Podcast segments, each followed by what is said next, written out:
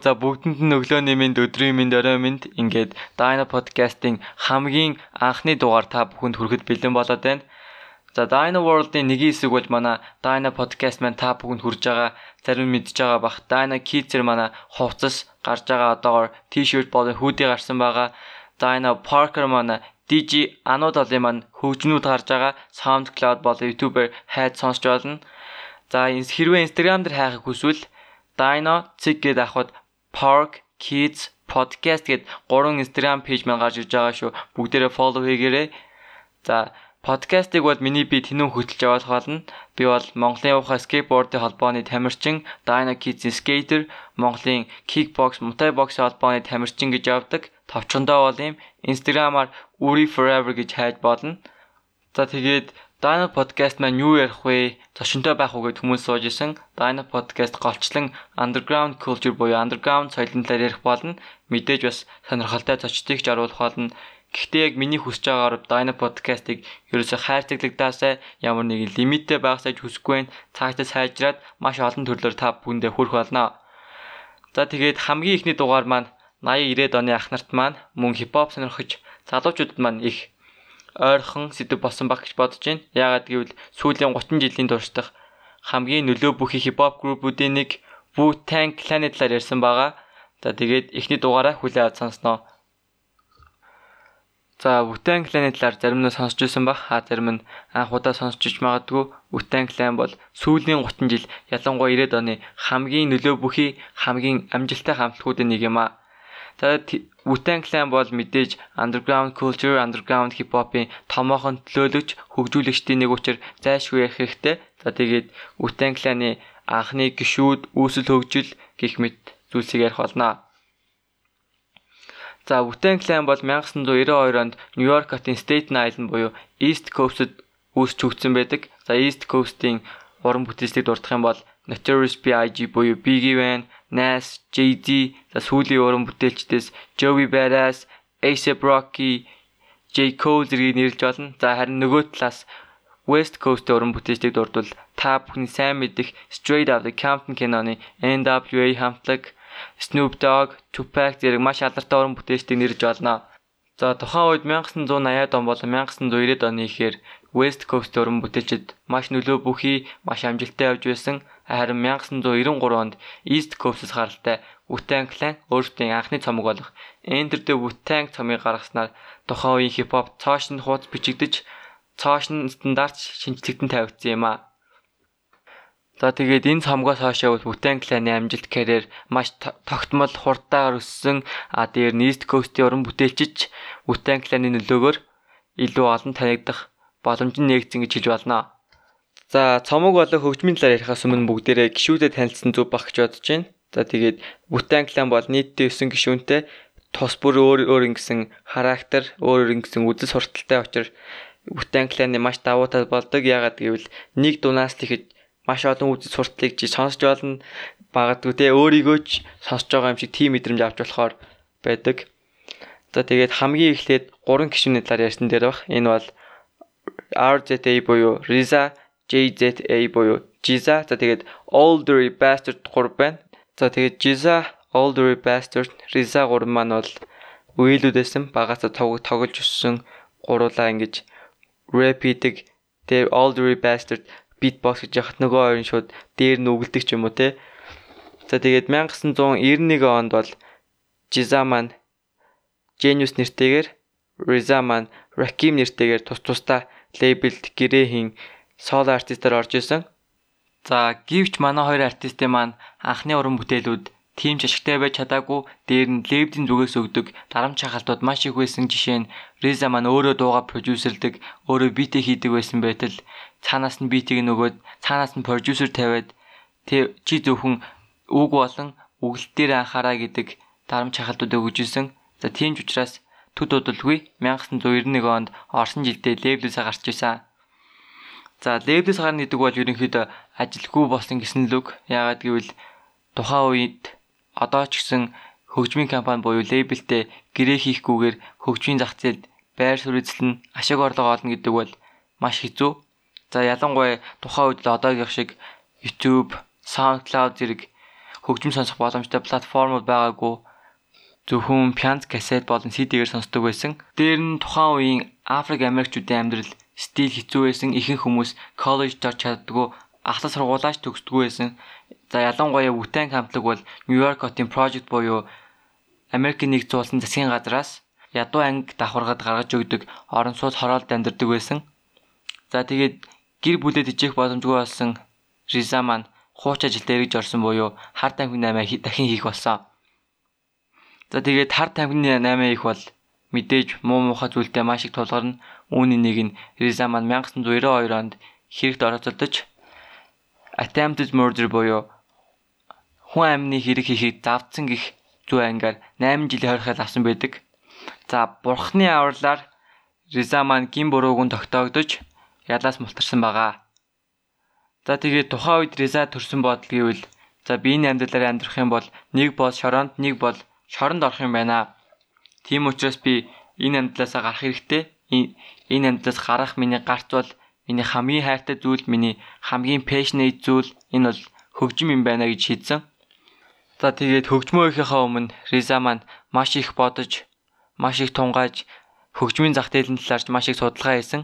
Энэ судалгааныхаа эцэст өөрийнхөө найз drug deal хийдэг байсан хамтрагч болох Ghostface Killa-тайгаа анх Wu-Tang Clan-ы санааг гаргаж байжээ.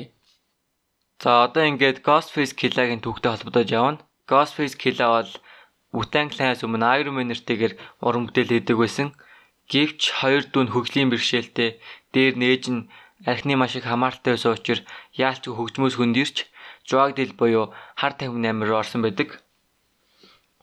За Ghostface Killa маань өөрөө маш хөгжмөн дуртай. Дээр нь комик болон Кунфутэй кинонд дуртай тийм залуу байсан. Угаасаа Кунфутэй кино бол тухайн үеийн соёлын бас нэг их хэсэг байлаа. За тэгээд Rizza болон Ghostface Killa-гийн маань хамгийн дуртай кино бол Shaolin vs Wu-Tang гэдэг нэртэй кино байсан. За Wu-Tang гэдэг бол өөрөө сэлэмтэй кунфу нэг төрөл. Тэгээд энэ кинонд гардаг сэлэмтэй кунфу элементүүд, тулааны эсгүүд бол маш уран сэтгэл хөдлөхөн байсан. Ийм учраас Wu-Tang гэдэг нэрийг анх авч исэн. Тэгээд энэгээр яг юу илэрхийлэх хүссэн бэ гэвэл Бидний хэл бол өөрөө сэлэм. Биднээс гарч байгаа үг, аваа, шүлэг, дуу энэ болгон яг л сэлэм шиг цавч холно гэсэн утгыг гаргаж ирсэн.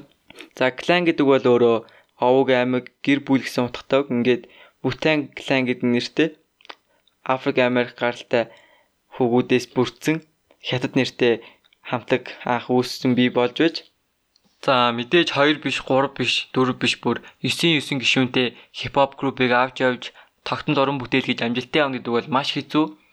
Харин Риза бол нийтдээ 5 жилийн төлөвлөгөө боловсруулсан байдаг. Тэгээд энэ төлөвлөгөөгөө бол Wu-Tang Clan-ы гишүүдэд ерөөсөө детальс танилцуулаагүй. Зүгээр л маш энгийнээр хэлсэн. Та надад амьдралынхаа 5 жилийг өгөх юм бол би та нарыг хамгийн шилдэг хипхоп групп болгоно. Дээр нь та нар соло уран бүтээлэрэж хамгийн сайн карьертэй амжилттай явах нөхцөл бүрднэ гэж хэлсэн. За тэгээд бусад хамтлагийн гишүүдийн хувьд бол Ризагийн 5 жилийн төлөвлөгөөг дагсан. Дагсан нь маш онцсон. Яагаад гэвэл 1997 онд Үтэн хамтлагийн 2 дахь цомог 5 жилийн дараа гарахад хамгийн нөлөө бүхий хамгийн амжилттай цомог болсон байсан. Нийт тухайн жилдээ бол 4 сая хувь борлогдсон. Энэ бол маш том амжилт. Тэгээд энэ төлөвлөгөөний талаар жоох ярив. Хамгийн эхлээд Ризаман бол хөгжмийн зах зээлд өмнө байгаагүй маш содон гэрээ хийсэн. Энэ гэрээ бол хамтлагаараа бүгд нэг лейблд буюу хөгжмийн компани харьяалагдах ч гэсэн тус тусдаа соло карьерээр өөр лейблүүдэд хамтарч ажиллах боломжтой гэсэн гэрээг байсан. Энэ бол урт хугацаанд маш амжилттай байсан. Яагаад гэвэл тухайн гишүүдэд өөрсдөд нь хүссэн газараа ажиллах эрх чөлөөг нь олгож байгаа. Дээр нь Үтэн хамтлагийн сүлжээ брендийг илүү олон тэ илүү өргөнөөр тараахад маш их хөв нэмэр үзүүлсэн. За одоо жишээ нийтдээ амжилттай яг ашигтай явж чаддаг хөгжмийн 20 компани байлаа гэхэд Үтэн кланы хүмүүс, Үтэн кланы гишүүд тавд нь л байхад энэ бол маш нөлөө бүхий, маш давуу тал байсан. Энэгээр Риза бол өөрөө бид нар хөгжмийн зах зээл биш, хөгжмийн зах зээл бидэнд ажиллах тийм нөхцөлийг энэгээр бид бүрдүүлж чадсан. Дээр нь нийтдээ ингээд олж байгаа мөнгөн ч гэсэн хамаагүй илүү байсан гэдгийг хэлж ийсэн. За үүний дараагаар бол мэдээж Үтэн клан өөртөө гэсэн содон өөртөө гэсэн өөр өрмөц дууралтыг бий болгосон. Энэ бол манай Ризагийн маань басаач яагаад гэвэл Риза бол өөрөө бүх дууныхаа битүүдийг ажилдаг, өөрөө бүх цомгуудаар продюсер хийдэг байсан. Тэгээд ихэнх дууныхан бит бол зүгээр л яг нэг нэг хэвнэлийг дахин дахин давтаад ингээд луп болгоцсон байдаг. Гэхдээ энэ дээр нэмээд кунфутэй киноны тулааны эсгүүдийн элементүүдийг орж ирдэг.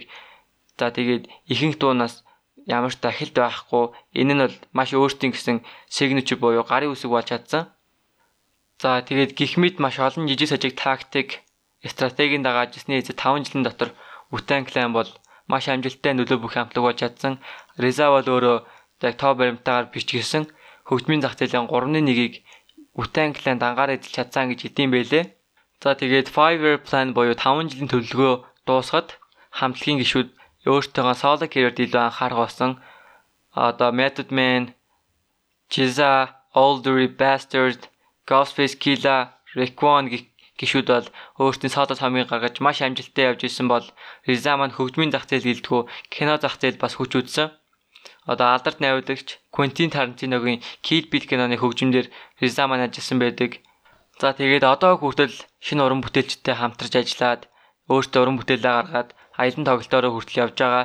Энэ бол үнэхээр гайхалтай яалтчгүй хипхопын амьд домгууд мөн За гэвч харамсалтай нь 2004 онд хамтлагийн гишүүн Old Dirty Bastard буюу ODB маань нас барсан. За тэгээд Old Dirty Bastard бол өөрийн соло уран бүтээл болох Shimmy Shimmy-я, Got Your Money за тэгээд Marin Characterism fantasy дэрэг маш алдартай уран бүтээлүүдтэй Wu-Tang Clan-ыг илүү commercially successful болоход нөлөөсөн хүмүүсийн нэг бол яалтчгүй мөн миний хувьд ч гэсэн би Older Bastard маш их дуртай яагаад гэвэл түүний яг flow бол үнэхээр дэлхийд цорын ганц Older Bastard чиг сонсогдож Older Bastard чиг дуу хийж чадах хүн бол үнэхээр ховор.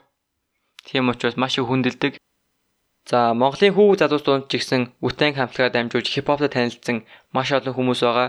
Үүний нэг жишээ бол Монголын хипхопын томоохон төлөөлөгчдийн нэг Click Click Boom хамтлаг байна. За тэгээ Click Click Boom хамтлагийн хувьд бидний хайртай Вүү гэх дуу хүртэл гаргасан байдаг. Үтэнгийн үзэл суртал, Үтэнгийн дуунуудыг маш их биширдэг. За дээр нь хэрвээ логог нь харах юм бол Үтэнг фонтоор бичигдсэн M үсэг байдаг. За тэгээд Монгол ийм байсан гэж бодохоор дэлхийд даяар ямар нөлөөтэй, ямар том хамтлаг байсан ойлгомжтой одоо ч гэсэн байсаарч байна. Тэгээд underground culture-ийн томоохон төлөөлөгчдийн нэг Wu-Tang Clan-ы талаар ингээд ярьсан яриа өндөрлөж байна. За тэгээд жоохон дутуу ярьсан ч юм уу эсвэл сонсоход жоохон төвөгтэй ярьсан бол уушлаарай дараагийн дугаарууд дээр мэдээж засааж явах болно. За тэгээд энэ хүртэл 10 үдийн минут сонсоод амьдралынхаа дахиж хизээж ирэхгүй 10 үдийн минутыг Dino podcast-д зарцуулсан бол үнэхээр их баярлалаа. Хайртай шүү. Дараа дараагийн дугаарууд илүү сайжиж явах болно. Аа тэгээд мартах чинь хэрвээ эхний дугаар таалагдсан бол бүгдээрээ Apple Podcast дээр ч юм уу сонсож байгаа платформ дээр надад ревю үлдээгээрэй, комент бичээрэй, лайк дараарай. Тэгээд тэр боломж надад маш үнцэнтэй авах болно. За тэгээд дараагийн дугаар уулзъя. Баяртай guys.